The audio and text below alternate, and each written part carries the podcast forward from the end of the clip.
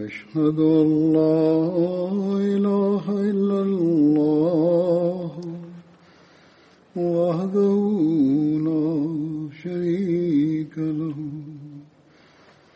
وأشهد أن محمدا عبده ورسوله أما بعد فأعوذ بالله من الشيطان الرجيم بسم الله الرحمن الرحيم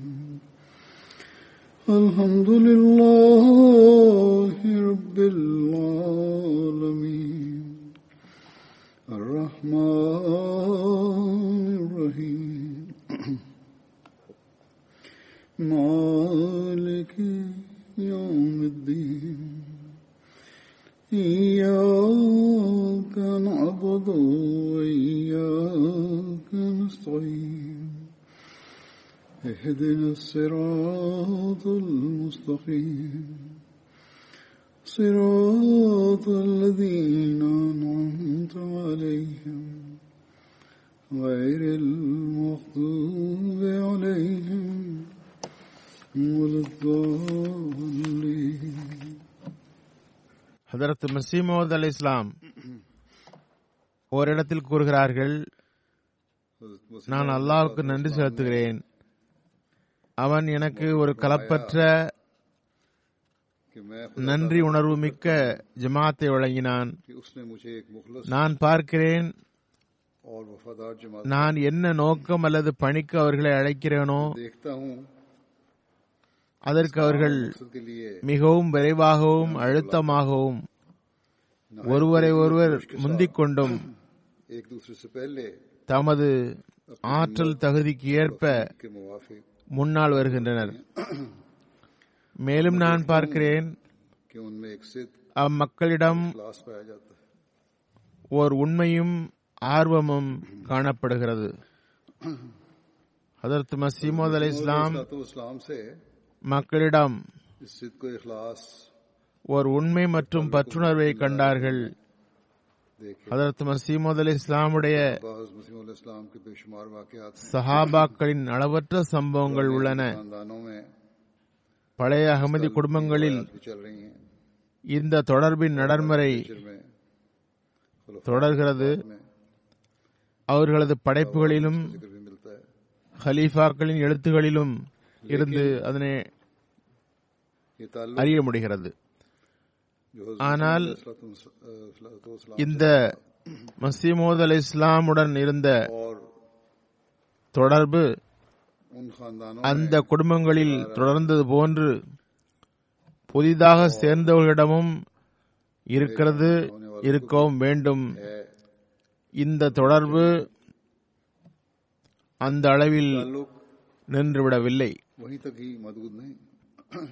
மாறாக ஹதரத் மசீஹ் மவ்ஊத் அலைஹிஸ் ஸலாம் அவர்களிடம் இறைவன் தந்த வாக்குறுதிக்கு ஏற்ப அதன் பின்னால் உள்ள தொடரிலும் அதே போன்று தொடர்பு தொடர்கிறது.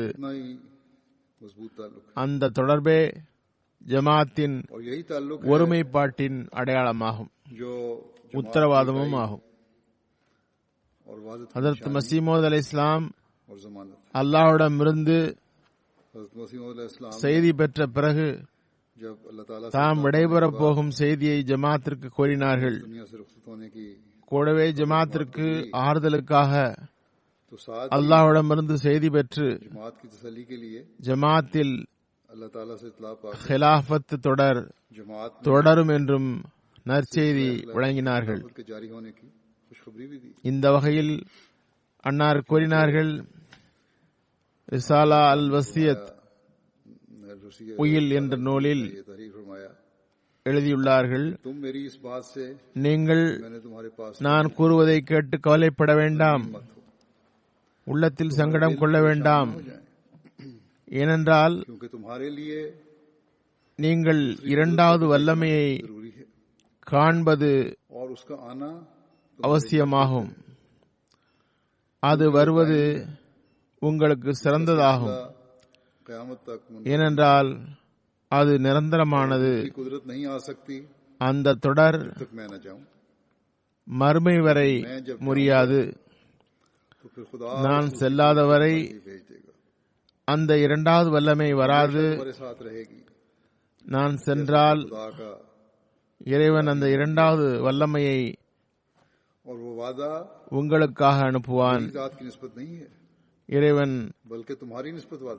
பராஹினே அஹ்மதியாவில் வாக்களித்தது போன்று அது எப்போதும் உங்களுடன் இருக்கும். அந்த வாக்குறுதி எனக்காக வழங்கப்பட்டதில்லை, மாறாக உங்களுக்காக வழங்கப்பட்டதாகும். இறைவன் கூறியது போன்று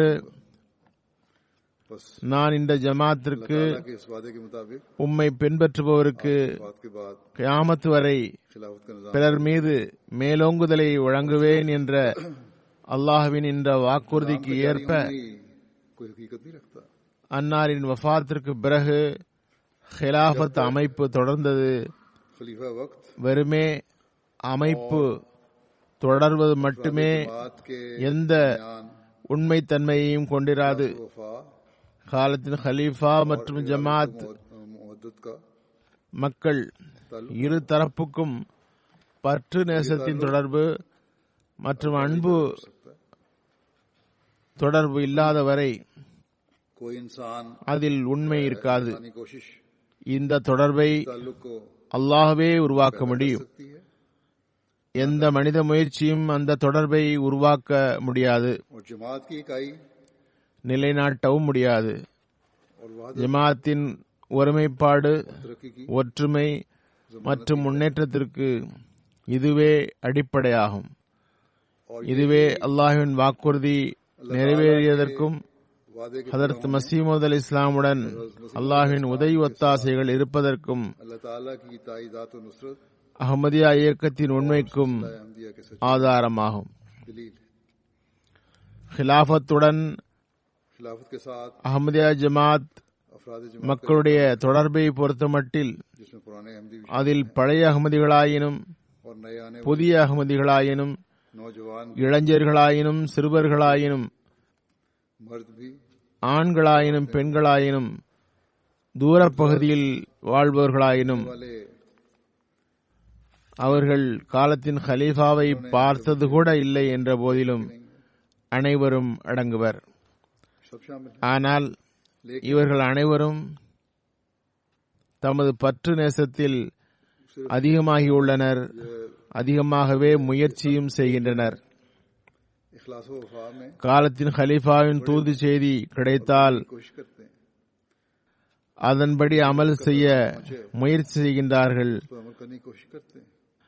அன்பு தொடர்பின் வெளிப்பாட்டை அவர்கள் வெளிப்படுத்துவதை பார்க்கும்போது வியப்பு ஏற்படுகிறது. இவை அனைத்து விஷயங்களும் அல்லாஹ்வின் வாக்குறுதி நிறைவேறியதன் செயல் சாட்சியங்களாகும். நான் ஏற்கனவே கூறியது போன்று ஜமாத்தில் முன்னேற்றம் இதனுடன் தொடர்புடையதாகும்.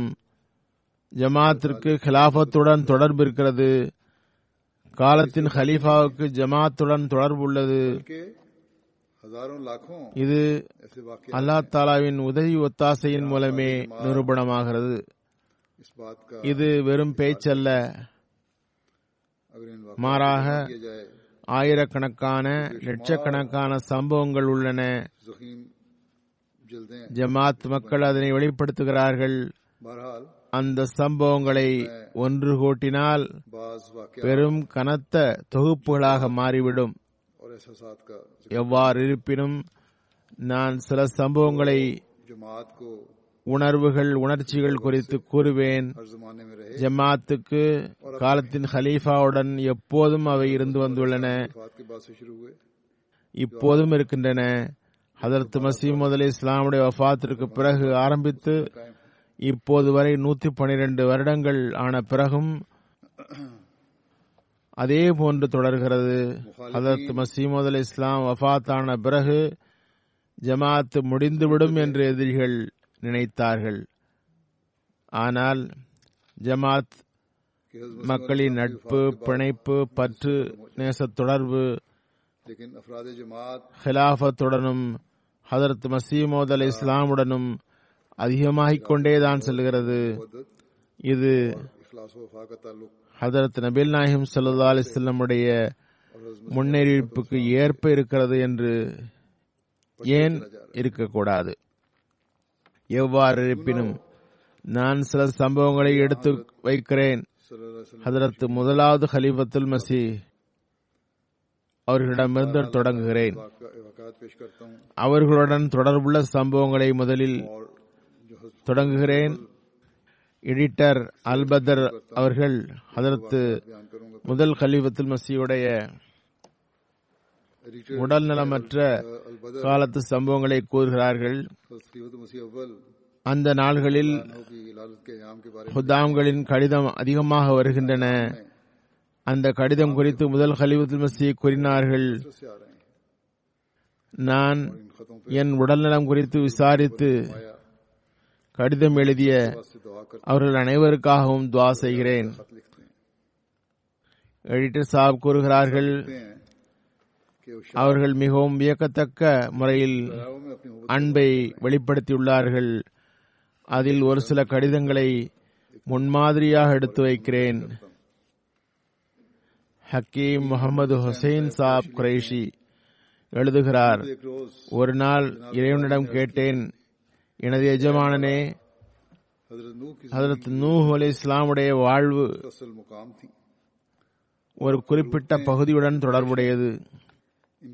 இப்போதுள்ள தேவையை நீயே அறிந்தவன். நீ எமது துவாவை ஏற்றுக்கொள்.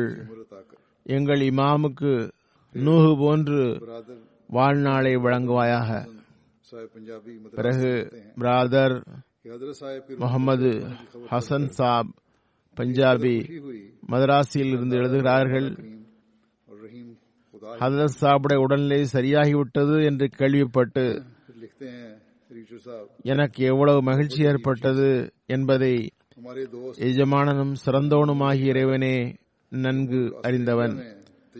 இதனை தொடர்ந்து எடிட்டர் சாப் எழுதுகிறார், அன்பு ஒரு வியத்தகு ஒன்றாகும். நமது நண்பர் மியா முகமது பக்ஷ் சாப் ஆஸ்திரேலியாவிலிருந்து வணிகம் செய்கிறார்.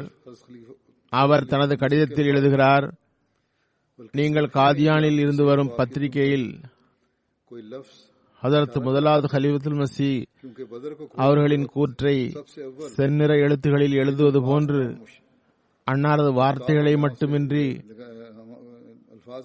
அன்னாரின் உடல்நிலை குறித்தும் செந்நிற எழுத்துகளிலேயே அந்த வார்த்தைகளே சுட்டிக்காட்டுவதாக அமைந்தால் நலம். பத்ர் பத்திரிகையை திறக்கும் போது எங்களது பார்வை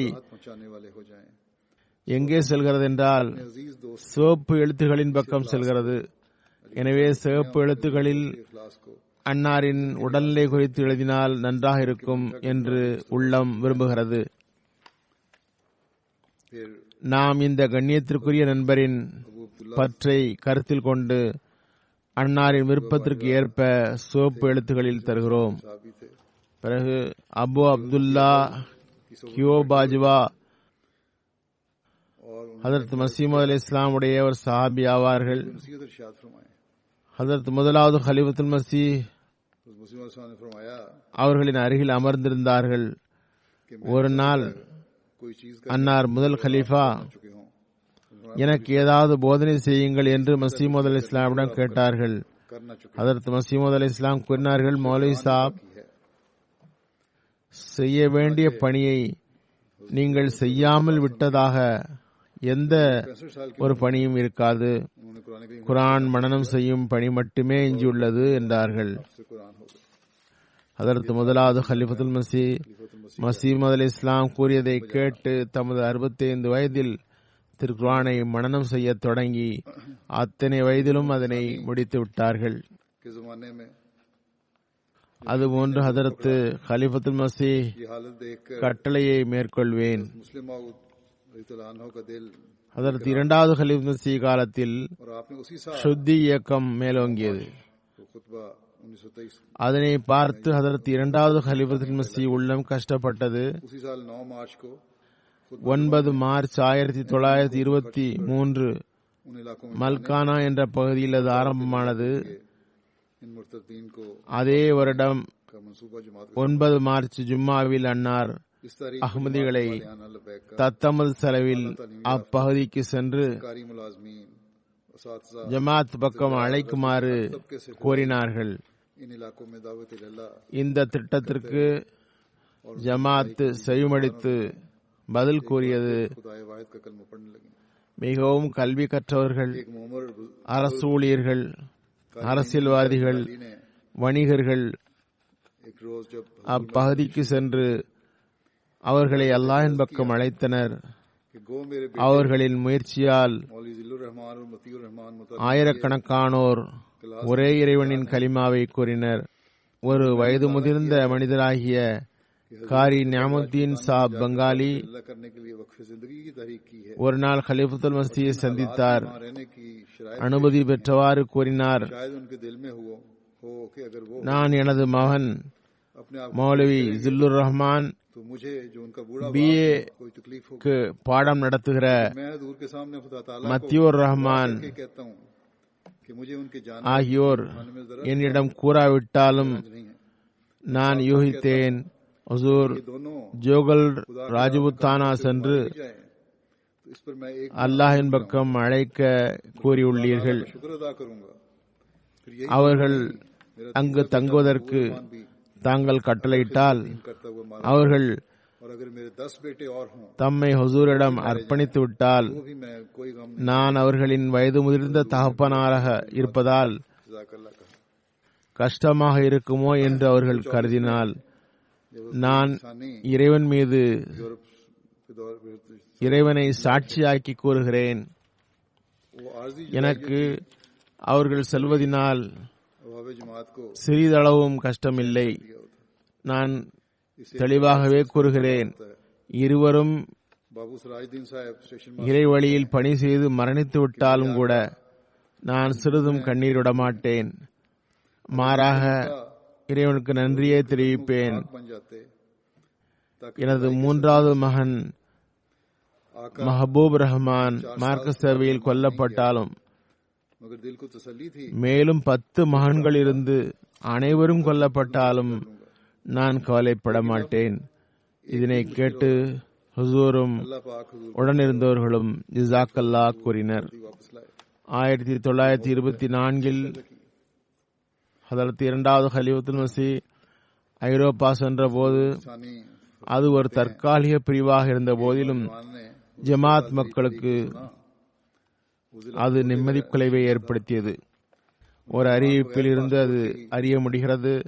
பாபு சிராஜுத்தீன் சாப் ஸ்டேஷன் மாஸ்டர் எழுதுகிறார், எனது எஜமானரே, நாங்கள் தூரத்தில் இருக்கிறோம், நிர்பந்தத்தில் இருக்கிறோம். எங்களுக்கு முடிந்தால் ஹுசூரின் காலின் கீழ் உள்ள மண்ணாகியிருப்போம். அதன் மூலம் பிரிவை மேற்கொள்ள வேண்டியிராது. எஜமானரே, நான் நான்கு வருடம் தாருல் அமான் செல்லவில்லை. ஆனால் உள்ளத்தில் விரும்பினால் ஹுசூரின் பாதத்தை முத்தமிட முடியும் என்ற ஒரு ஆறுதல் உண்டு.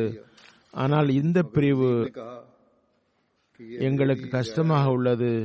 ஹுசூர் நல்ல நலத்துடன் விரைவில் ஊர் திரும்பி வர வேண்டும். இந்த அன்பை யார் உருவாக்கினார்கள்? ஹதரத் ஹலீஃபத்துல் மஸீஹ் இரண்டாவது அவர்கள் கூறுகிறார்கள், இளைஞர்கள் கடந்த வருடம் எனது திட்டத்தை கேள்விப்பட்டதில் சர்கோதா மாவட்டத்தினுடைய சனாவா பகுதியில் இருந்து ஒரு இளைஞர் பாஸ்போர்ட் இல்லாமலேயே ஆப்கானிஸ்தானுக்கு போய்விட்டார். காலத்தின் ஹலீஃபாவின் வழிகாட்டல் எனில் அதனை நிறைவேற்ற வேண்டும் என்று கருதினார். திட்டம் தப்லீக் குறித்து இருந்தது. கேட்டதும் உடனே புறப்பட்டு ஆப்கானிஸ்தான் சென்று சேர்ந்தார். தப்லீக்கை தொடங்கினார். பாஸ்போர்ட் அவரிடம் உடனில்லை. அரசு அவரை பிடித்து சிறையில் அடைத்து விட்டது. அங்கும் கைதிகளிடமும் ஆபீசர்களிடமும் தப்லீக் செய்தார். அங்குள்ள அகமதிகளுக்கும் அது தெரிய வந்தது. சிறையில் சிலர் மீது தாக்கம் ஏற்பட்டது என்று சிறையில் உள்ளவர்கள் மேல்மட்டத்தில் தகவல் தந்தனர். முல்லாக்கள் கொலை தண்டனை தருமாறு கூறினர். ஆனால் அமைச்சர் கூறினார், இவர் ஆங்கிலேய நாட்டை சார்ந்தவர், இவரை கொல்ல முடியாது. பிறகு அரசு அவரை பிடித்து பாதுகாப்பாக இந்தியாவில் கொண்டு வந்து விட்டுவிட்டது. இரண்டாவது கலீஃபா கூறுகிறார்கள், அவர் பல மாதங்களுக்கு பிறகு திரும்பி வந்தார். அவரது தைரியத்தின் நிலை இவ்வாறு இருந்தது. அவரிடம் நான் கூறினேன், நீர் தவறு செய்துள்ளீர். பல நாடுகள் உள்ளன, அங்கு சென்று சிறை செல்லாமல் தப்லீக் செய்ய முடியுமே என்றதும் அவர் உடனே கூறினார், எந்த நாட்டுக்கு செல்ல வேண்டும் என்று கூறினால் நான் அங்கு செல்ல தயாராக உள்ளேன். அந்த இளைஞரின் தாயார் உயிருடன் இருந்தார். தாயாரை சந்திக்காமலேயே வேறு நாட்டிற்கு போய்விடவும் தயாராக இருந்தார். நான் அவருக்கு கூறியதற்கு இணங்க தாயாரை சந்திக்க செல்கிறார். இரண்டாவது கலீஃபா கூறுகிறார்கள், இன்னொரு இளைஞரும் இந்த பஞ்சாபி போன்றே ஆப்கானிஸ்தானில் இருந்து ஒருவர் வந்தால், துணிந்தால் உலகையே புரட்டி போட்டுவிடலாம். சிரியாவிலிருந்து ஒரு நண்பர் முகமது அஷுயா சாஹப் என்பவர் முஸ்லிம் ஹவுஸ் சிரியா சென்றபோது அன்னாருடன் சேர்ந்து லெபனான் செல்லும் வாய்ப்பு பெற்றார். சிறந்த முறையில் அவர் ஒரு வக்கீலாக இருந்தார். ஹிலாஃபத்துடன் ஆழிய தொடர்புள்ளவர். வக்கீலாக இருந்ததால் ஒவ்வொரு காரியத்தையும் ஆதாரத்துடன் செய்ய விரும்புவார். அவரிடம் காலத்தின் ஹலீஃபா இவ்வாறு கூறினார் என்று கூறினால் கட்டளையிடப்பட்டால் விஷயம் முடிந்தது, அதுவே தீர்ப்பு என்று கூறுவார். இதுவே இம்மக்களின் நிலை. மூன்றாவது ஹிலாஃபத்தின் காலம் வந்தது. ஒரு அஹ்மதி பெண் இருந்தார். அவர் சிஸ்டர் நைமா லத்தீப் சாஹிபா. காலத்தின் ஹலீஃபா மீது அளவு கடந்த அன்பு இருந்தது. காலத்தின் ஹலீஃபாவுக்கு கட்டுப்படுதலுக்கு முதன்மை தருபவராக இருந்தார்.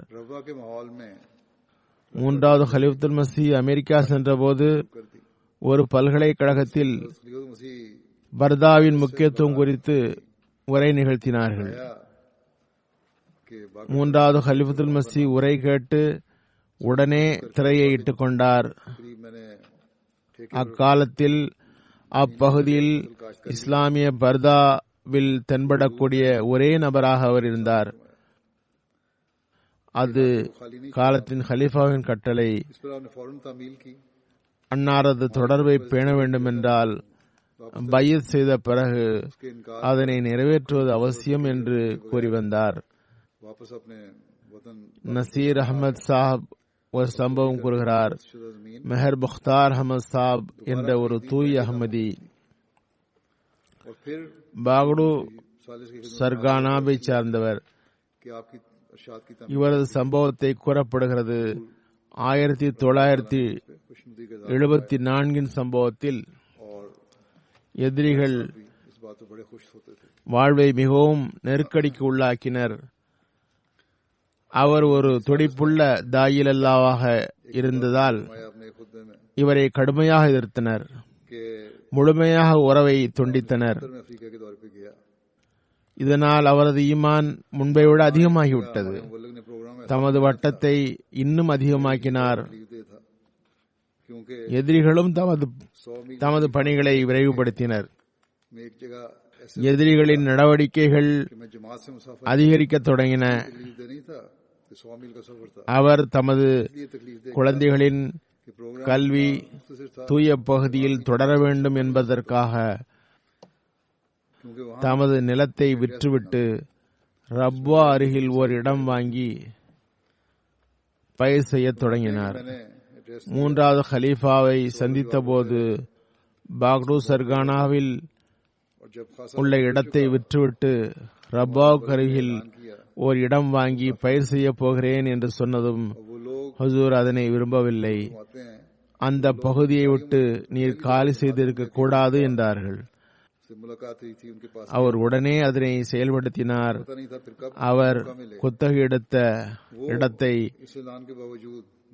தொகையை திரும்ப கேட்டார்.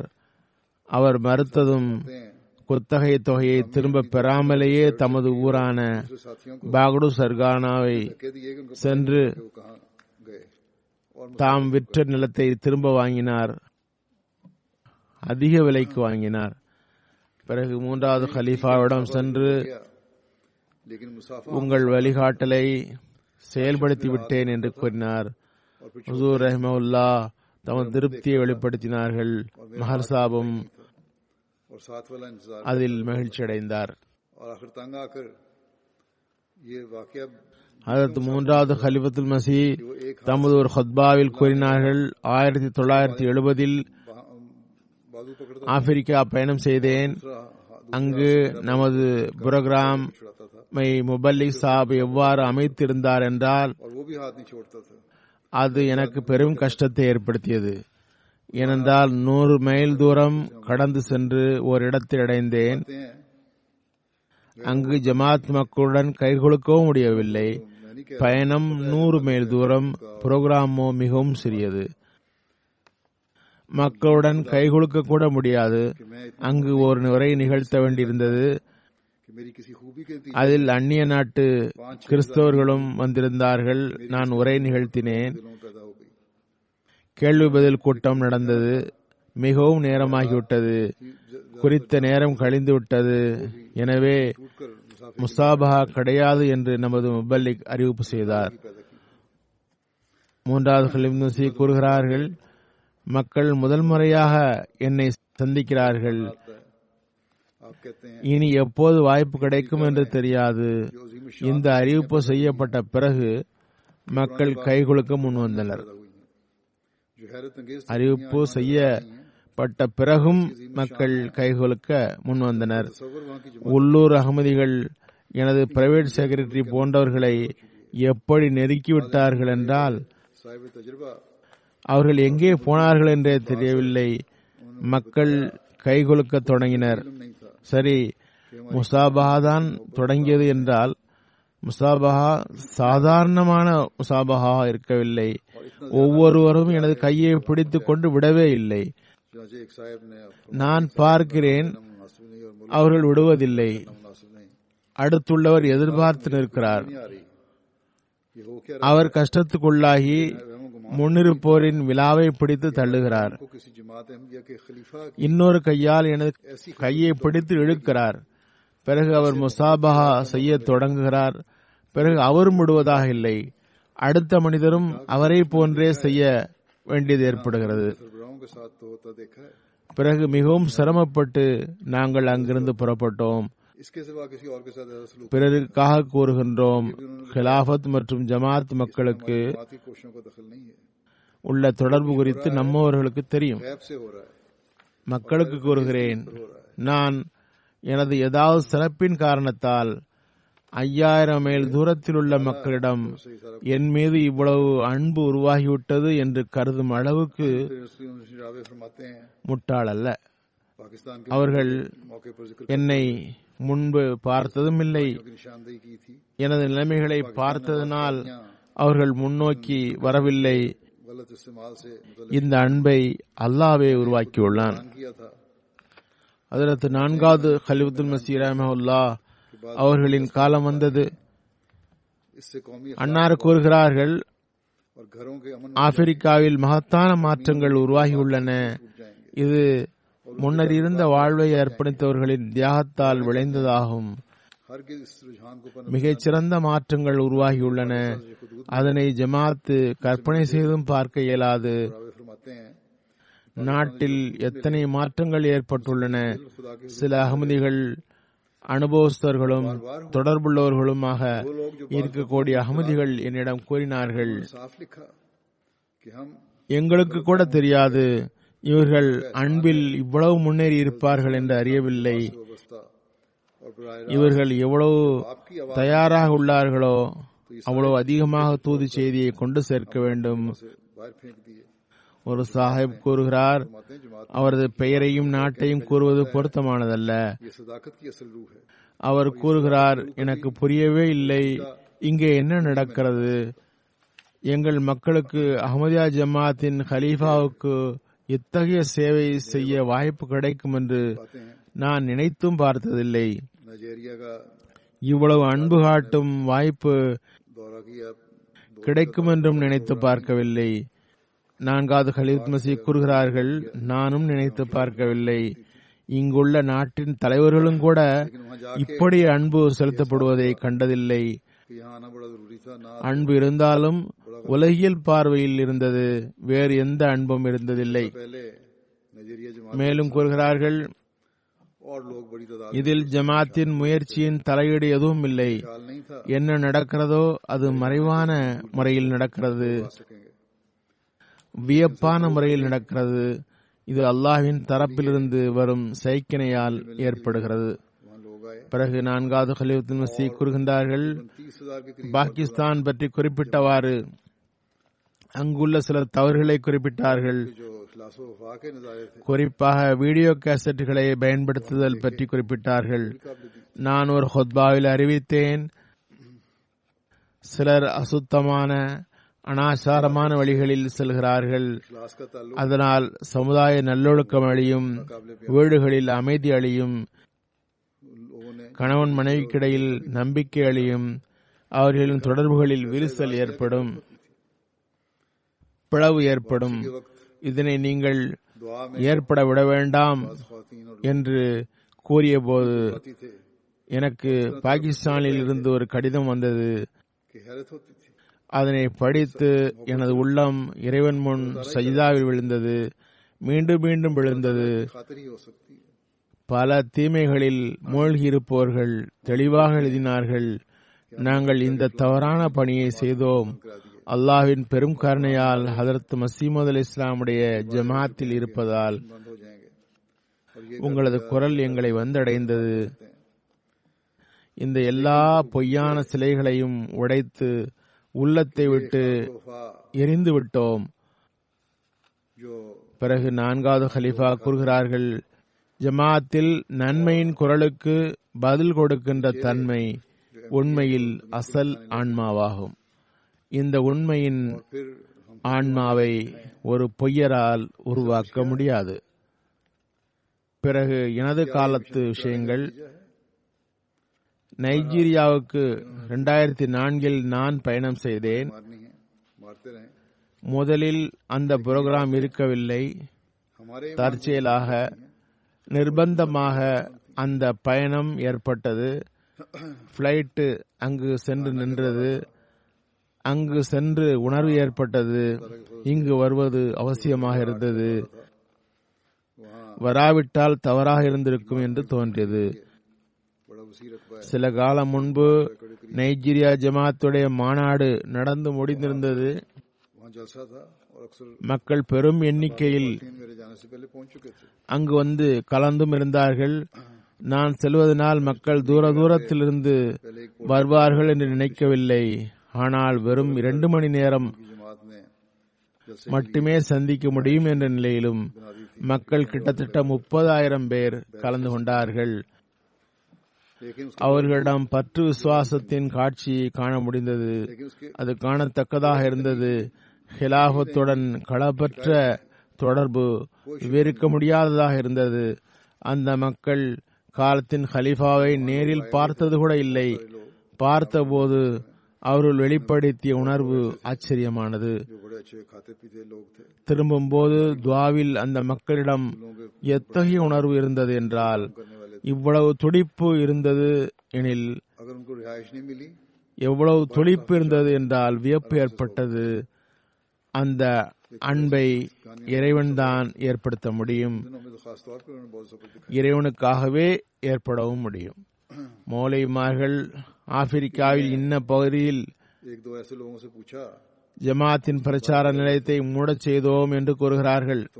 இன்ன பகுதியில் மிஷனை மூடுவதாக வாக்குறுதி தந்துவிட்டனர் என்று கூறுகின்றார்கள். அப்படி செய்தோம் இப்படி செய்தோம் என்று கூறுகிறார்கள்.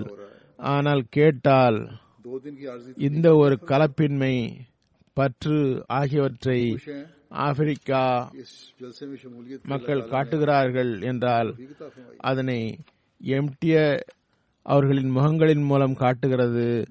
நாம் அதனை அங்கு சென்று கண்டோம். இவை அனைத்தும் என்ன? இதெல்லாம் மிஷனை மூடியதன் விளைவா? எவ்வாறு இருப்பினும் அவர்கள் எவ்வளவு செய்ய முடியுமோ செய்யட்டும். இந்த விஷயங்கள் நமது ஈமானை உறுதிப்படுத்துகின்றன, அதனை அதிகரிக்கவே செய்கின்றன. பிறகு கானா சுற்றுப்பயணம், அங்கு அல்லாஹ்வின் அருளால் இரண்டாயிரத்தி எட்டில் சென்றோம். அங்கு ஜமாத் ஒரு பெரிய இடம் வாங்கியது. அஞ்சு ஏக்கர் சுமார் அஞ்சு ஏக்கர் பரப்பளவு கொண்ட பெரிய இடம். அங்கு மாநாடு நடந்தது. பெண்கள் முதலில் வந்துவிட்டார்கள். புதிய இடம், முதலில் ஒரு செட் இருந்தது, அதனை மாற்றி அந்த ஜமாத் மாநாட்டிற்காக ஒரு இடத்தை உருவாக்கி இணைத்து பெரிய இடமாக தயார் செய்தது. ஆனாலும் அது போதுமானதாக இல்லை.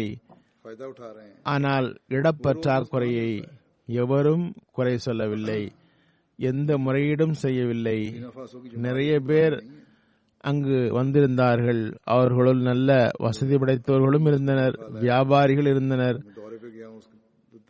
பள்ளிகளில் கல்வி கற்பிப்பவர்கள், வேறு பணி செய்பவர்களும் இருந்தனர். அவர்களுக்கு இடம் இல்லாவிட்டாலும் ஒரு போர்வையை விரித்து படுத்து உறங்கிவிட்டனர். அவர்கள் பெரும் பயணத்துக்கு பிறகும் பெரும் பெரும் பொறுமையை கை கொண்டனர். ஒருவர் அம்மக்களிடம் வழியில் படுத்திருந்தவரை அவரிடம் கேட்டார், உங்களுக்கு பெரும் கஷ்டம் ஏற்படுமே என்றதும் அவர் கூறினார், நாங்கள் மாநாட்டை கேட்கவே வந்தோம், காலத்தின் ஹலீஃபா இருக்கும் நிலையில் மாநாடு நடக்கிறது, இரண்டு நாள் தற்காலிக சிரமத்தால் என்ன ஆகிவிடப் போகிறது, நாங்கள் இந்த மாநாட்டில் கலந்து கொண்டதில் மகிழ்ச்சி அடைகிறோம், அல்லாஹ் எமக்கு அந்த வாய்ப்பை தந்துள்ளான் என்று கூறினார். புர்கினா பாசோ போன்ற அக்கம் பக்கத்து நாடுகளில் இருந்து மக்கள் வந்தனர். புர்கினா பாசோவிலிருந்து பெரும் கூட்டம் வந்துள்ளதை அறிந்தேன். அவர்களில் பலருக்கு உணவும் கிடைக்கவில்லை. அவர்கள் மூவாயிரம் பேர் இருந்தனர். அவ்வளவு பெரிய கூட்டம் அங்கு வந்திருந்தது. முன்னூறு ஹுத்தாம் சைக்கிளில் வந்தனர். அங்குள்ள முபல்லிக் என்னிடம் கூறினார், உணவு அவர்களுக்கு கிடைக்கவில்லை, மன்னிப்பு கோரினேன், வருங்காலத்தில் உங்களை கவனத்தில் கொள்வோம் என்றேன். அவர்களுக்கு மன்னிப்பு கேட்ட செய்தி கிடைத்ததும் கூறினார்கள், நாங்கள் எதற்காக வந்தோமோ அதனை பெற்றுவிட்டோம், உணவு என்ன அதுதான் தினமும் உண்கிறோமே என்றார்கள். பாவம் ஏழை மக்கள் தினமும் என்ன உண்டிருப்பார்கள்? ஆனால் கூறினார்கள், நாங்கள் இந்த உணவை உண்கிறோம், பயனடைகிறோம், இது தினமும் எங்களுக்கு எங்கே கிடைக்கும்? புர்கினா பாசோ ஜமாத் ஒன்றும் மிகவும் பழைய ஜமாத் அல்ல. அப்போது ஒரு பத்து வருட ஜமாத்தாக இருந்தது. இப்போது எழுபது வருடம் ஆகியிருக்கும். ஆனால் அவர்கள் பற்று, நேசம், அன்பு அதிகரித்து கொண்டே செல்கிறது. அவர்களின் ஏழ்மை எத்தகையது என்றால், சிலர் ஒரு ஜோடி உடை உடுத்தி வந்தார்கள் என்றால் அதே உடையில் மூன்று நான்கு நாட்கள் அல்லது ஐந்து நாட்கள் இருந்துவிட்டு திரும்பி பயணம் செய்தனர். சிறிது சிறிதாக பணம் சேர்த்து மாநாட்டிற்கு வந்து சேர்ந்தனர். ஹிலாஃபத் ஜூப்ளி மாநாடு காலத்தில் ஹலீஃபாயின் முன்னிலையில் நடக்கிறது. எனவே நிச்சயம் நாம் கலந்து கொள்ள வேண்டும் என்று கருதி வந்து சேர்ந்தனர். அத்தகைய ஒரு நேசத்தை இறைவனை தவிர வேறு எவர் உருவாக்க முடியும்? சைக்கிளில் வந்த குத்தாம்களில் கலப்பற்ற தன்மையை கீழ்கண்ட சம்பவத்தால் அறிய முடியும். பல்வேறு இடங்களிலிருந்து ஏழு நாட்கள் பயணித்து வந்தார்கள். சைக்கிளில் வந்தவர்களுள் சிலர் ஐம்பது அறுபது வயது உடையவர்களாக இருந்தனர். பதிமூன்று பதினான்கு வயது உடைய சிறுவர்கள் இரு சிறுவர்களும் அடங்குவர். அங்குள்ள ஹுதாம் அஹமதியாவின் சதுர் சாஹாப் இடம் ஒருவர் இது மிகவும் சிரமமான பயணமாக இருந்ததா என்று கேட்டபோது பதில் கூறினார், ஆரம்பகால முஸ்லிம்கள் இஸ்லாத்திற்காக பெரும் பெரும் தியாகங்கள் செய்தனர். எங்கள் ஹுத்தாங்களும் எல்லா தியாகங்களும் செய்வதற்கு தயாராக வேண்டும் என்று விரும்புகிறோம். எங்கள் விருப்பம் ஹிலாஃபத் ஜூப்ளியின் போது எங்கள் ஹிலாஃபத்தின் மீதுள்ள பற்று நேசத்தை வெளிப்படுத்தும் ஒரு புரோகிராமை நடத்த வேண்டும் என்பதாகும் என்றனர். நாங்கள் தியாகம் செய்ய தயார் என்று காலத்தின் ஹலீஃபாவிடம் கூற விரும்பினோம். நாங்கள் எல்லா சேலஞ்சையும் ஏற்க தயார்.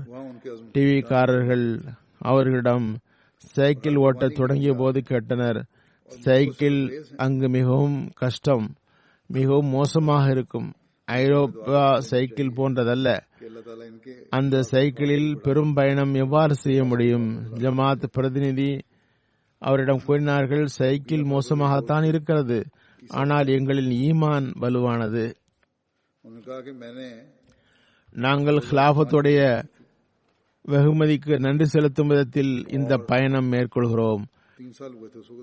நேஷனல் டிவி இந்த செய்தியை ஒளிபரப்பியதும் அந்த டிவி செய்தியை தொடக்கத்தில் இவ்வாறு கூறி ஆரம்பித்தது, அல்லாஹுக்காக ஹிலாஃபத் ஜூப்ளிக்காக வாகாவிலிருந்து அக்ராவுக்கு பயணம்.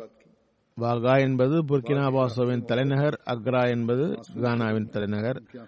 மேலும் கோரினர், சைக்கிள் பழைய மோசமானது, எமது ஈமான் மிகவும் வலுவானது என்று தலைப்பிட்டது. அந்த அகமதிகள் பிறப்பு அகமதிகள் அல்ல, அவர்கள் சஹாபாக்களின் சந்திகளும் அல்ல, மாறாக ஆயிரக்கணக்கான மைல் தூரத்தில் உள்ள மக்கள். சில பகுதிகளில் சாலைகள் மிகவும் மோசமானவை, சில இடங்களில் பாதையே இருக்காது. இம்மக்கள் சில வருடம் முன்பு அகமதியத்தை ஏற்று வந்தவர்கள். அவர்களின் வாழும் பகுதியில் குடிதண்ணீர் இருக்காது.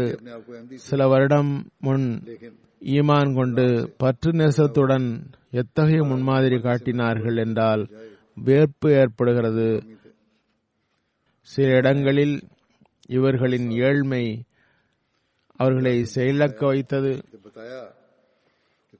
ஆனால் முஹம்மது முஸ்தபா ஸல்லல்லாஹு அலைஹி வஸல்லம் உடைய பேரன்பரின் ஜமாத்தில் இணைந்து அவர்களிடம் ஒரு கலப்பின்மை உருவானது. மார்க்கத்திற்காக அவர்களின் உறுதி பாறையை போன்று ஆகிவிட்டது. அவர்கள் எல்லா தியாகத்திற்கும் தயாராக இருந்தனர். அவர்கள் அன்பால் நிறைந்திருந்தனர். ஆகவே நாம் எப்போதும் துஆ செய்து வர வேண்டும். அல்லாஹ் அவர்களின் பற்று நேசத்தை அதிகரிப்பானாக. புர்கினா பாசோவின் ஒரு நண்பர் ஈசா சாஹப் கூறுகிறார், நான் இரண்டாயிரத்தி ஐந்தில் பையத் செய்தேன். கேட்கும் போது அவர் கூறினார், மூன்று வருடம் ஆகியுள்ளது, இன்று எனக்கு தெரிய வந்தது, மூன்று ஆண்டுகளில் என்ன பெற்றேன் என்று நினைத்தால் எனக்கு மகிழ்ச்சிக்கு எல்லையே இல்லை. ஏனென்றால் இன்று நான் காலத்தின் ஹலீஃபாவை பார்த்து சந்திக்கும் வாய்ப்பு பெற்றேன் என்றார். இன்னும் சிலரது அன்பு அவர்களின் கண்களில் கண்ணீர் மூலம் வெளிப்பட்டது. இந்த அன்பு நேசம் புதிதாக உருவான ஜமாத்துகளில் ஏற்பட்டுள்ளது. சிலர் புதிதாக பைய செய்தவர்களிடம் குழப்பத்தை ஏற்படுத்த முயன்றனர்.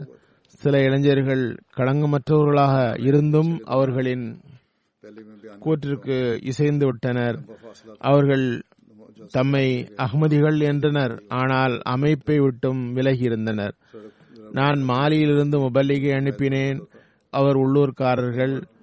அவர் அங்கு சென்று அவர்களுக்கு புரிய வைத்தார்.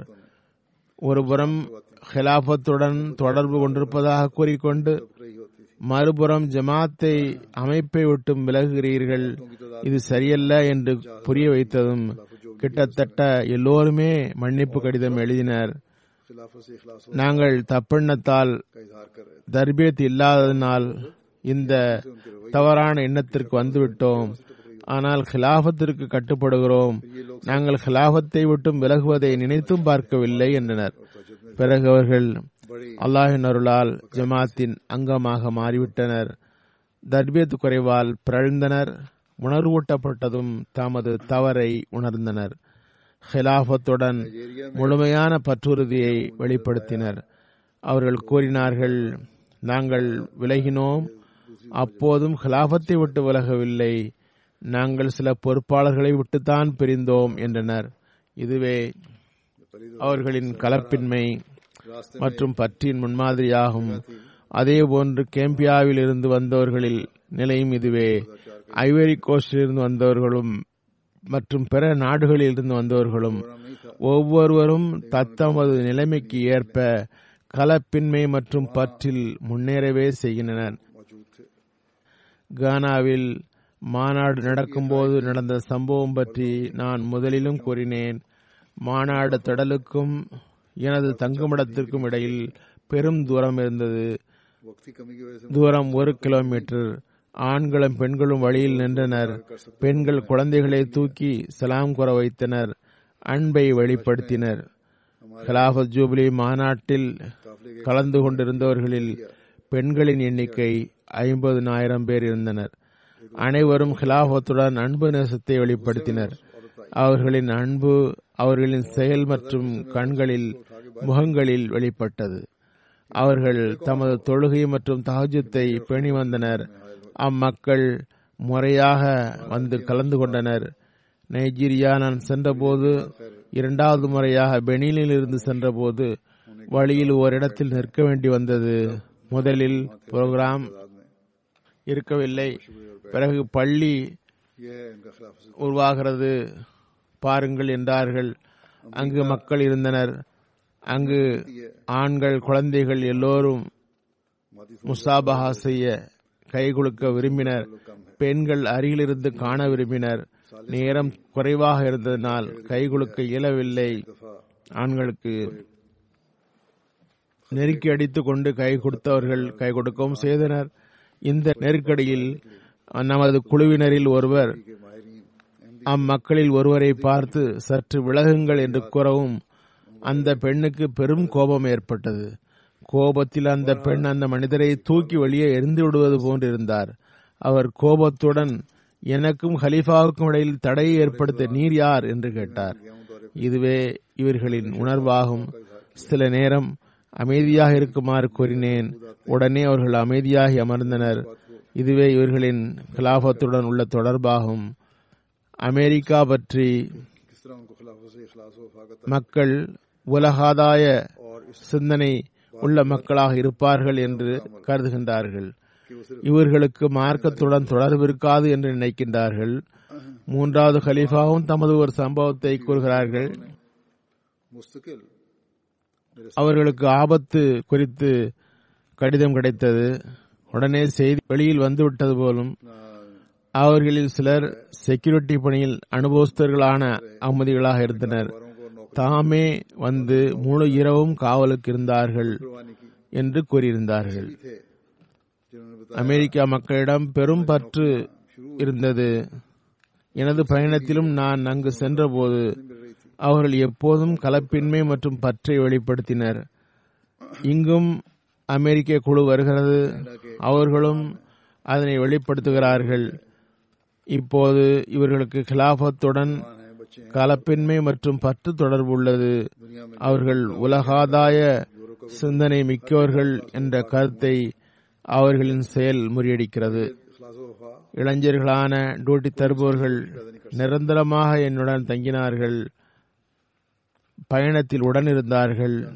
சிலர் தமது வேலையையும் பொருட்படுத்தவில்லை. அத்தகையவர்கள் கூறினார்கள், எங்கள் பணியை தொடங்கிதான் இருந்தோம், இந்நிலையில் மாநாட்டில் தங்களை சந்திக்க விடுப்பு கிடைக்கவில்லை, நாங்கள் பணியை விட்டுவிட்டு வந்துவிட்டோம் என்றனர். கனடாவில் ஒத்தாங்களுடைய நடைமுறையும் இவ்வாறே இருந்தது. இளைஞர்கள், சிறுவர்கள், பெண்கள் உலகில் எல்லா பகுதிகளிலும், கனடா, அமெரிக்கா, ஐரோப்பா, எல்லா இடத்திலும் கலங்கமின்மை பற்று உடைய முன்மாதிரியை காண முடிகிறது. இந்த கலங்கமின்மை மற்றும் பற்றை எந்த மனித முயற்சியும் செய்ய முடியாது. சில வருடம் முன்பு ஜெர்மனியில் நான் ஹுத்பா தந்தேன். அதில் ஹிலாஃபத்துடன் கட்டுப்படுதல் மற்றும் பற்று கொள்ள வேண்டும் என்ற கருத்தை கோரினேன். அது ஜெர்மனிக்காரர்களுக்கு மட்டுமல்ல, எல்லோருக்கும் தான் கோரினேன். ஆனால் ஜெர்மனியின் உதாரணத்தை அப்போது தந்திருந்தேன். அதனால் முழு உலகமும் அகமதிகள் நடவடிக்கை எடுத்தார்கள். உடனடியாக மக்கள் தமது கட்டுப்பாட்டை வெளிப்படுத்தினர். ஜெர்மனிக்காரர்கள் ஜெர்மனிக்காரர்களும் வெளிப்படுத்தினர். ஜெர்மனியில் சில பொறுப்பாளர்கள் தம் நமது வழிகாட்டலுக்கு சில விளக்கங்களை தந்தனர். இன்ஷா அல்லாஹ் வரும் காலத்தில் அவ்வாறு செய்ய மாட்டோம் என்றார்கள். இந்த உணர்வு அங்கு நிலைக்கட்டும், உலகில் எல்லா இடத்திலும் நிலைக்கட்டுமாக.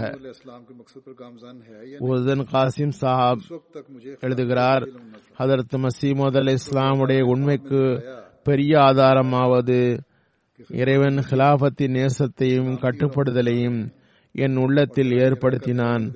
சில நாள் முன்பு நான் பையத்து செய்ய முடிவெடுத்த போது எனது உள்ளத்தில்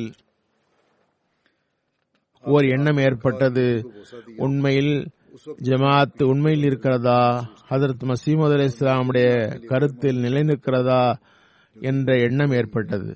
அப்போது ஹிலாபத் பற்றி எனக்கு எந்த அறிவும் இருந்ததில்லை. அப்போது இறைவன் எனக்கு கனவில் காட்டினான், ஹலீஃபத்துல் மசி அமைதியை பரப்புகிறார்கள், சண்டை சச்சரவு செய்பவர்களுக்கு மத்தியில் தீர்ப்பு கூறுகிறார்கள். நான் எனது கைகளை அவர்களின் கை மீது வைக்கிறேன், உங்கள் மோதிரத்தை முத்தமிடுகிறேன், அப்போதுதான் உங்களை கருணை மற்றும் பரிவை உணர்ந்தேன். உங்கள் மீது எனது உள்ளத்தில் அளவு கடந்த நேசம் உருவாகியது, அது நாளுக்கு நாள் அதிகரிக்கிறது. பையத்தை புதுப்பிக்க நினைக்கிறேன். ஹிலாஃபத்திற்கு வெளியில் உள்ள ஒவ்வொருவர் பற்றியும் ஆதங்கம் கொள்கிறேன் என்று அவர் கூறுகிறார். பிறகு பல்கேரியாவில் நமது எதிரிகள் பெரும் கஷ்டங்களை தருவதில் எந்த குறையும் வைக்கவில்லை. அங்கு ஜமாத் நீண்ட நாளுக்கு பிறகு ரிஜிஸ்டர் ஆகியுள்ளது. முதலில் அது கேன்சல் ஆகியது, பிறகு ரிஜிஸ்டர் ஆகியது. பல்கேரியாவின் முஃப்தி பேராசை காட்டி மக்களை மறுக்குமாறு கூறினார். எல்லா அகமதிகளும் ஈமானில் நிலை நின்றார்கள். அது மட்டுமின்றி முன்னரை விட அதிகமாக கலப்பின்மையை வெளிப்படுத்தினர். ஹிலாஃபத்துடன் நேசத்தின் தொடர்பை நிரூபித்துள்ளனர். ஒரு பெண்ணிடம் மூன்று பேர் சென்று ஜமாத்தை மறுக்கவும் தம்முடன் சேர்ந்தால் உதவி செய்வதாகவும் கூறினர். அந்த பெண் முஜாஹிதா. வேகமாக கூறினார், அஹ்மதியத் உண்மையானது, நான் எனது ஹலீஃபாவை சந்தித்து வந்துள்ளேன், எல்லாவற்றுக்கும் முதலில் இறைவன் எனக்கு இரண்டு மூன்று கனவுகளும் காட்டியுள்ளான், ஜமாத்து உண்மை என்று கூறினார், எனவே இதனை விடுவது என்ற பேச்சுக்கே இடமில்லை என்று கூறினார். பெண்ணினுடைய பலிக் இன்சார்ஜ் கூறுகிறார், புதிதாக பையத் செய்தவர்களின் மாநாட்டில் ஒரு புதிதாக பையத் செய்த ரசாக் சாஹாப் அவர்களின் பிரதிநிதியாக அவர் இருந்தார். உலகில் ஒருவருக்கு ஒரு பிரச்சனை என்றால் சீஃபிடம் செல்வார்கள், முடியாத நிலையில் தாசில்தாரிடம் போவார்கள், மேயரிடம் போவார்கள், அமைச்சரிடம் போவார்கள், பிறகு நாட்டின் தலைவரிடம் போகிறார்கள். அவருடைய பேச்சையும் கேட்டாரா இல்லையா என்று தெரியாது. ஆனால் ஜமாத் அஹ்மதியாவின் அமைப்பு முழுமையானது. ஜமாத் அஹ்மதியாவிடம் ஹலீஃபா இருக்கிறார், ஒவ்வொருவரின் பேச்சையும் புரிகிறார், ஒவ்வொரு அம்சத்தையும் வழங்குகிறார். இது ஹிலாஃபத் அஹ்மதியாவினுடைய பர்க்கத் ஆகும். நாங்கள் குரானை படிக்கிறோம். ஹதரத் முகமது ரசூல்லா சல்லா அலிசல்லம் கொண்டு வந்த இஸ்லாம் இன்று எங்களுக்கு கிடைத்துவிட்டது என்றார். பிரான்சுடைய டீலா சாஹிபா கூறுகிறார், நான் இரண்டாயிரத்தி பதினேழில் பையத் செய்தேன். உங்கள் கடிதம் படித்து எனது வாழ்வு மாறிவிட்டது. உங்கள் பாதுகாப்பு மற்றும் உதவி ஒத்தாசைக்காக எல்லா தொழுகையிலும் துவா கேட்கிறேன். இந்த துவாவின் தூண்டுதலை இறைவனே ஏற்படுத்துகிறான். பையத்திற்கு பிறகு புதிய மனிதராகிறான். மாலிரீஜனுடைய சானுடைய முபல்லிக் எழுதுகிறார், எங்களுக்கு ஒரு ஜமாத்து ஓலோனில் அப்துல் ரஹ்மான் சாப் வஃபாத் ஆகிவிட்டார். அவர் அதற்கு சற்று முன்பு தமது பிள்ளைகளை கூப்பிட்டு வசீர் செய்தார். நான் இளைஞனாக இருந்தால் ஜமாத்தின் மிஷனவுஸ் என்று அமர்ந்து ஜமாத்து தருகிற பணியை செய்வேன் என்று கூறியவாறு போதனை செய்தார். எனக்கு இரண்டு மாத சந்தா கொடுக்க வேண்டியுள்ளது. எனது வாழ்வு குறித்து கூற இயலாது. எனவே நிச்சயம் அதனை தந்துவிட வேண்டும். நான் கடங்காரனாக உலகை விட்டு செல்ல விரும்பவில்லை. மேலும் வசியத் செய்தார், கிலாபத்துடன் விசுவாசமாக இருக்க வேண்டும், நன்றி கேடு காட்டக்கூடாது, எப்போதும் சந்தா கொடுத்து வர வேண்டும். கேம்பியா அமீர் சாப் எழுதுகிறார், ரஹ்மத் ஜாலு சாஹிபா என்ற பெண் பையத் செய்தார். இறைவழியில் தியானம் செய்ய வேண்டும் என்று கூறப்பட்டது. அவர் உடனே நூறு டாலாசி வழங்கினார். சிறிய கடை தமது தகுதிக்கு மீறிய சத்தா வழங்கினார். கூறினார், நான் அல்லாஹ்வின் மற்றும் கலீஃபாவுடைய அன்பை வேண்டுகிறேன். இந்த தொடர்பு மற்றும் அன்பினால் தருகிறேன். அதற்காக தியாகம் செய்கிறேன். தாதகிஸ்தானின் ஒரு நண்பர் இஸ்ஸத் அமான் சாஹப் கூறுகிறார், எனது தாயாரின் வயது எழுபத்தி இரண்டு, மிகவும் நோயுற்று விட்டார். பல வருடங்களாக நெஞ்சு வலியினால் கஷ்டப்பட்டு கொண்டிருந்தார். இதனால் உடல் மிகவும் பலகீனமாகிவிட்டது. டாக்டர்களின் கூற்றால் உறவினர்கள் நம்பிக்கை இழந்து விட்டனர். அப்போது எனக்கு காலத்தின் ஹலீஃபாவுடன் சந்திப்பு நிகழ்ந்தது. எனவே எனக்கு நம்பிக்கை ஏற்பட்டது. நான் காலத்தின் ஹலீஃபாவிடம் கூறியதினால், துவாவுக்காக கூறியதினால் இறைவன் ஒப்புக்கொள்வான். எவ்வாறு இருப்பினும் என்னிடம் கடிதம் எழுதினார். துவாவுடன் ஹோமியோபதி மருந்தும் எடுத்ததும் எனது தாயார் குணமாகிவிட்டார். இப்போது எனது தாயாருடைய வயது எண்பது என்று எழுதியுள்ளார். இது ஹிலாஃபத்துடன் உள்ள தொடர்பு மற்றும் துவாவின் விளைவு என்று கருதுகிறேன் என்று கூறுகிறார். அல்லாஹ் ஈமான் மற்றும் உறுதிப்பாடு ஏற்படுத்துவதற்காக இதனை ஏற்படுத்துகின்றான். அதன் மூலம் அதனை தெரிவிப்பதற்காக ஹதரத் மசீமது அலை இஸ்லாம் இறைவன்புறமிருந்து தோன்றிய உண்மையாளர் என்று தெரிவிப்பதற்காக இதனை ஏற்படுத்துகிறான். ஓர் அஹ்மதி சிறுவனுடைய ஹிலாஃபத்துடன் உள்ள நேசம் பற்றி ஒரு சம்பவம் தாஹிர் நதீம் சாஹப் எழுதுகிறார். துருக்கி பயணத்தின் போது ஒரு அஹ்மதி நண்பரின் வீடு செல்லும் வாய்ப்பு ஏற்பட்டது. உட்கார்ந்திருக்கும் பொழுது அவருடைய மூன்று நான்கு வயதுடைய சிறுவன் வந்தான். சலாம் சொல்லிவிட்டு எனது காதில் ஏதோ கூறினான். நான் ஹுசூருக்கு ஒரு கடிதம் தருகிறேன், கொண்டு போய் சேர்த்து விடுவீர்களா என்று கேட்டான். நான் உடனே செய்வேன், ஏன் செய்ய மாட்டேனா என்றதும் சிறுவன் ஒரு கடிதத்தில் இரு வரிகள் எழுதினான். நான் நீ என்ன எழுதுகிறாய் என்று கேட்டதும் அவன், ஹுசூர், எனக்கு உங்கள் மீது நேசம் உள்ளது என்று எழுதுகிறேன் என்று கூறினான். என்னிடமிருந்து அவனுக்கு பதிலும் அனுப்பப்பட்டது. அந்த பையனுடைய கடிதம் கிடைத்ததும் அவனுக்கும் வீட்டினருக்கும் மிகவும் மகிழ்ச்சி ஏற்பட்டது. அதுபோன்று மெசபடோமியாவினுடைய முபல்லிக் இன்சார்ஜ் எழுதுகிறார். இதுவும் ஒரு குழந்தையின் சம்பவம். கடந்த நாட்களில் போஸ்னியா பயணத்தில் ஒரு பாகிஸ்தான் நண்பருடன் தப்லீக் சம்பந்தமாக உரையாடல் நடந்தது. தொடர்ந்து சந்திப்பு நடந்தது. அவர் கூறினார், துபாய் ஏர்போர்ட்டில் ஒரு அஹ்மதி குடும்பத்தை சந்தித்தேன். அதில் இருந்த மூன்று நான்கு வயது சிறுமி கூறினால், அனைவரும் தொழ வேண்டும், உண்மை பேச வேண்டும். எனக்கு அந்த குடும்பம் அகமது குடும்பம் என்று தெரிய வந்த போது அந்த சிறுமியிடம் கேட்டேன், உனது வாழ்நாளில் பெரிய விருப்பம் என்ன? உடனே அது லண்டனில் அன்பிற்குரிய ஹுசூரை சந்திக்க வேண்டும் என்று கூறியது. அவர் கூறுகிறார், இது என்னிடம் பெரும் தாக்கத்தை ஏற்படுத்தியது. இவ்வளவு சிறிய வயதில் பெரும் பயணம் செய்து கலீஃபாவை சந்திக்கும் ஆர்வம் ஏற்பட்டுள்ளது. அதுபோன்று தற்போது குழந்தைகளிடம் ஒரு கேம்ப், ஒரு விளையாட்டு இருந்தது. நான் அதை தடுத்து விட்டேன். அதனை விளையாடுவதனால் ஆபத்துகள் நிகழ்ந்து விடுகின்றன. பெற்றோர்கள் எவ்வாறு குழந்தைகளை தடுப்பது என்று பதறிப்போய் இருக்கிறார்கள். நிறைய பெற்றோர்கள் எனக்கு எழுதினார்கள், உங்கள் ஹுத்பா கேட்ட பிறகு குழந்தைகள் தாமே வந்து கூறினர், இப்போது காலத்தில் ஹலீஃபாவிடமிருந்து விளையாடக்கூடாது என்று கட்டளை வந்துவிட்டது, இனி விளையாட மாட்டோம். மக்கள் நிறைய பேர் எனக்கு கடிதம் எழுதுகிறார்கள்.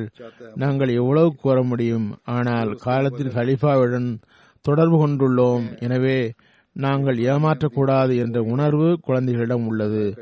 காலத்தின் ஹலீஃபா நமது முன்னேற்றத்திற்காகவே விரும்புகிறார் என்று கருதினர். ஹொண்டோரஸ் முபல்லிக் சாஹிப் எழுதுகிறார், உள்ளூர் அஹ்மதி ஃபர்சி மோர் பல்வேறு பிரச்சனைகளில் மூழ்கியிருந்தார். அவரது பிரச்சனைகளை பார்த்து அவரிடம் கூறினேன், காலத்தின் ஹலீஃபாவுக்கு துவாவுக்கு எழுதுங்கள். அவர் உடனே கடிதம் எழுதினார். அவர் கூறினார், பிறகு தன்னைத்தானே ஒவ்வொரு பிரச்சனையாக தீர்ந்துவிட்டது. ஒரு மறைவான சக்தி கிடைத்து உள்ளது என்ற ஒரு திட உறுதி ஏற்பட்டுள்ளது என்று கூறுகிறார். மராகசியில் இருந்து அஃபாரி சாஹிப் எழுதுகிறார், எனது உள்ளம், வாழ்வு ஆகியவற்றை ஒளிமயமாக்கி ஒளிமயமாக்கிவிட்டீர்கள். இறைவனுக்கு நன்றி, அவன் எனக்கு நேர்வழி தந்தான். உங்களை பார்த்து எனக்கு ஒரு ஈடுபாடு ஏற்படுகிறது. நாங்கள் உங்களுடன் ஒருபோதும் அமர்ந்ததும் இல்லை, பேசியதும் இல்லை. இது இறைவனது ஆற்றலால் விளைந்த உண்மையான நேசமாகும். அல்லாஹ் உங்களுக்கு உதவி ஒத்தாசை வழங்குவானாக. பிறகு யமனில் இருந்து ஈமான் சாஹிபா எழுதுகிறார், எனக்கு எனது குடும்பம் மற்றும் குழந்தைகளை விட அதிகம் அன்பு உங்கள் மீது இருக்கிறது. எனது உள்ளத்தில் நிம்மதி ஏற்படுகிறது. நிலைமை சரியாகும் என்று நம்புகிறேன். ஹதரத் மசீமது அலி இஸ்லாமுடைய தோற்றம் அவர்களுக்கு பிறகு கிலாபத்து நிலை பெற்றுள்ளது. வழிகேடு சீர்படுவதற்காகவும் இழந்துவிட்ட வாழ்வை பெரும் நம்பிக்கை ஏற்படுத்துவதற்காகவும் இது நடந்துள்ளது. எனவே எனது நிலை ஹதரத் நபில் நாயகம் ஸல்லல்லாஹு அலைஹி வஸல்லம் கூறியது போன்று, இறைவா, நீ என் மீது கோபம் கொள்ளவில்லை என்றால் வேறு எது குறித்தும் எனக்கு கவலை இல்லை என்பதாகும். எனது துவா, நான் நீங்கள் நேசிக்கின்ற எவரது மனைவி மக்கள் மீது நோசம் கொள்கிறீர்களோ அந்த நற்பேறு பெற்றவர்களுடன் இருக்க வேண்டும். பிறகு தௌஃபீக் சாப் தியூனஸிலிருந்து எழுதுகிறார், எங்களுக்கு உங்கள் மீது நேசம் உள்ளது. ஒரு கப்பலில் பயணம் செய்கிறோம், தர்பியத் பெற்றோம். ஹதரத் மசீமது அலி இஸ்லாமுடைய ஊற்றிலிருந்து உண்டோம், குடித்தோம். நாங்கள் எங்கள் உடன்படிக்கையில் நிலைத்து நிற்கிறோம். உங்களுடன் இணைந்து இருக்காமல் எங்களுக்கு சீர்திருத்தம் ஏற்படாது. நாங்கள் உலகை விரும்பவில்லை. இன்ன மனிதர் ஜமாத்தில் பர்க்கத்தால் வெற்றி பெற்றார், உடன்படிக்கையில் நிலை நிற்கவும் அமல் செய்யவும் வாய்ப்பு பெற்றார் என்று கூற வேண்டும் என்பதே எங்களுடைய விருப்பமாகும். முஸ்லிம்களின் கட்டுப்படுதலுக்காக துவா செய்யுமாறு வேண்டுகிறேன். எவ்வாறு இருப்பினும் சில உதாரணங்களை தந்துள்ளேன். இது தெளிவுபடுத்துகிறது, உள்ளத்தில் பற்று நெருக்கத்தின் தொடர்பை இறைவனே ஏற்படுத்துகிறான். உலகில் எந்த சக்தியும் அதனை பிடுங்க முடியாது. ஹதரத் மசீமது அலி இஸ்லாம் கூறினார்கள், அல்லாஹ் தாலாவுடைய வாக்குறுதி நிறைவேற காண்பீர்கள். அல்லாஹ் இந்த வாக்குறுதி நிறைவேற காண்பதற்கு பெரும்பாலானவர்களுக்கு வாய்ப்பு கிடைக்க செய்வானாக. எம்டிஏ பற்றியும் ஒரு அறிவிப்பு செய்ய விரும்புகிறேன். அதுவும் அல்லாஹ்வின் ஒரு வாக்குறுதியாகும். ஹதரத் மசீமது அலி இஸ்லாமுடைய தூது செய்தி உலகில் பரவ செய்வேன் என்று கூறியிருந்தான். எனவே மே இருபத்தி ஏழாம் தேதியில் இருந்து ஹிலாபத் தினத்தில் இருந்து புதிய ஒழுங்குமுறையுடன் எம்டிஏ ஆரம்பமாகிறது. சில இடங்களில் அமெரிக்காவில் சில பிரச்சனைகள் ஏற்பட்டன. இப்போது சரியாக இருக்கலாம் என்று நினைக்கிறேன். எவ்வாறு இருப்பினும் இந்த முறைப்படி வரும் இதனை கூற விரும்புகிறேன். பல்வேறு ரீஜன் அடிப்படையில் எம்டிஏ எட்டு சேனல்களாக பிரிக்கப்பட்டுள்ளது. எம்டிஏ ஒன் யூகே மற்றும் ஐரோப்பாவின் சில பகுதிகளுக்கும் ஆக இருக்கும். இதன் மெயின் மொழியாக ஆங்கிலமும் உருதும் இருக்கும். இந்த சேனலில் ஆங்கிலம் மற்றும் உருது புரோகிராம்கள் ஒளிபரப்பப்படும். இன்னும் சில புரோகிராம்கள் சில மொழி புரோகிராம்கள் உருது ஆங்கில மொழிபெயர்ப்புடன் ஒளிபரப்பாகும். எனது லைவ் மற்றும் புதிய ரெக்கார்டட் புரோகிராம்கள் எம்டிஏ ஒன் வேர்ட் ஆக மற்ற சேனல்களில் ஒளிபரப்பாகும். அடுத்து எம்டிஏ டூ ஐரோப்பாவிற்காக இருக்கும். இதில் ஐரோப்பா மற்றும் மத்திய கிழக்கு நாடுகளுக்காக ஒளிபரப்பப்படும். இதில் உருது, ஆங்கிலம், Turkish, French, Dutch, Persian, Parsi ஆகிய மொழி புரோகிராம்கள் ஒளிபரப்பப்படும். இப்போது பல்வேறு புரோகிராம்கள் இரண்டு இரண்டு மணி நேரங்கள் ஒளிபரப்பப்படுகின்றன. இப்போது மேற்கூறப்பட்ட மொழிகளில் அதிகப்படுத்துதல் செய்யப்படும். எம்டிஏ மூன்று அல் அரபியா இந்த சேனல் ஏற்கனவே செல்வது போன்றே செல்லும். இதன் மெயின் மொழி அரபியாக இருக்கும். எம்டிஏ போர் ஆப்பிரிக்கா இந்த சேனல் கிழக்கு ஆப்பிரிக்கா மேற்கு ஆப்பிரிக்க நேயர்களுக்காக இருக்கும். இந்த சேனலில் மெயின் மொழி ஆங்கிலம், பிரெஞ்சு, சுவாஹிலி மொழி புரோகிராம்கள் இதில் ஒளிபரப்பப்படும். எம்டிஏ ஃபைவ் ஆப்பிரிக்கா இது மேற்கு ஆப்பிரிக்க நாடுகளுக்காக ஒளிபரப்பப்படும். இந்த சேனலில் மெயின் மொழி ஆங்கிலமாக இருக்கும். இது தவிர ரியோல், ஹவுசா, சூயி, யூரோபா மொழி புரோகிராம்கள் ஒளிபரப்பப்படும். எம்டிஏ ஆறு ஏசியா ஏசியா சைட்டுக்கு வரும். ஏசியா பாரி Indonesia, Japan, Australia, New Zealand, Russia போன்ற நாடுகளின் நேயர்களுக்காக ஒளிபரப்பப்படும். இந்த சேனலில் மெயின் மொழி ஆங்கிலம், உருது, இந்தோனேஷியாவாகும். இதில் உருது, ஆங்கிலம், பெங்காலி, ஹிந்தி, பார்சி, இந்தோனேஷியன், பஸ்தோ, சிந்தி, ரஷ்யன் மொழி புரோகிராம்கள் ஒளிபரப்பப்படும். முதலிலேயே நடக்கிறது, எனினும் சிறிது வரையறை செய்யப்பட்டுள்ளது. இவை இந்த பகுதிகளுக்கு ஏற்கனவே கிடைத்து வந்துள்ளது. எம்டிஏ செவன் ஏசியா இது ஹெச்டி சேனலாகும். சிறிய டிஷால் பார்க்க முடியும். இது இந்தியா, பாகிஸ்தான், பங்களாதேஷ், ஸ்ரீலங்கா, நேபாள் போன்ற நாடுகளின் நேயர்களுக்காக ஒளிபரப்பப்படும். இதில் உருது, பெங்காலி, இந்தி ஆகியவை மொழி புரோகிராம்கள் இருக்கும். இது தவிர தமிழ், மலையாளம் மொழி புரோகிராம்களும் ஒளிபரப்பப்படும். எம்டிஏ எயிட் அமெரிக்கா அமெரிக்கா வட அமெரிக்கா, கனடா போன்ற நாடுகளுக்காக ஒளிபரப்பப்படும். இது முன்னரே ஒளிபரப்பப்படுகிறது. இப்போது வரிசை மாற்றப்பட்டுள்ளது. சிறிய அளவில் மாற்றம் செய்யப்பட்டுள்ளது. முதலில் சென்றது போன்றே இந்த சேனல்கள் செல்லும். எவ்வாறு இருப்பினும் எம்டிஏ எட்டு அமெரிக்கா என்ற பெயரில் தரப்படும். இதில் அமெரிக்கா, வட அமெரிக்கா, கனடா மக்கள் காணும் அளவில் இருக்கும். இந்த சேனலில் மொழி இங்கிலீஷ், உருது ஆகும். இத்தவிர பிரெஞ்சு, ஸ்பானிஷ் புரோகிராம்களும் ஒளிபரப்பப்படும். எம்டிஏ லைவ் புரோகிராம்கள் கீழ்கண்ட பல்வேறு சேனல்களிலும் ஒளிபரப்பமாகும்.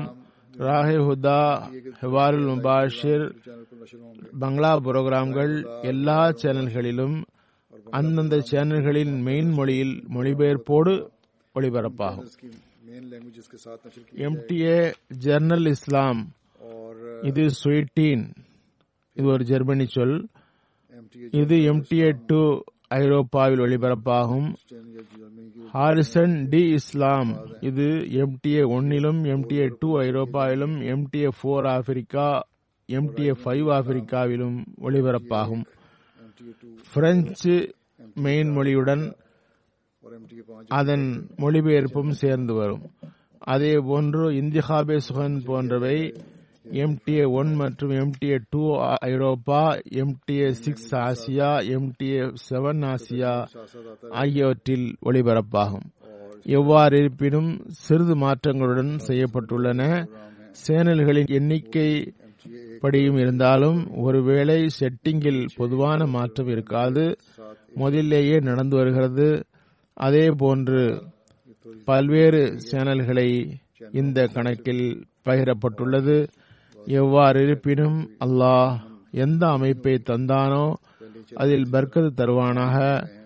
எம்டிஏவுக்கு முன்னரை விட அதிகமாக இஸ்லாத்தின் உண்மையை தூதி செய்தியை பரப்பும் வாய்ப்பையும் தருவானாக.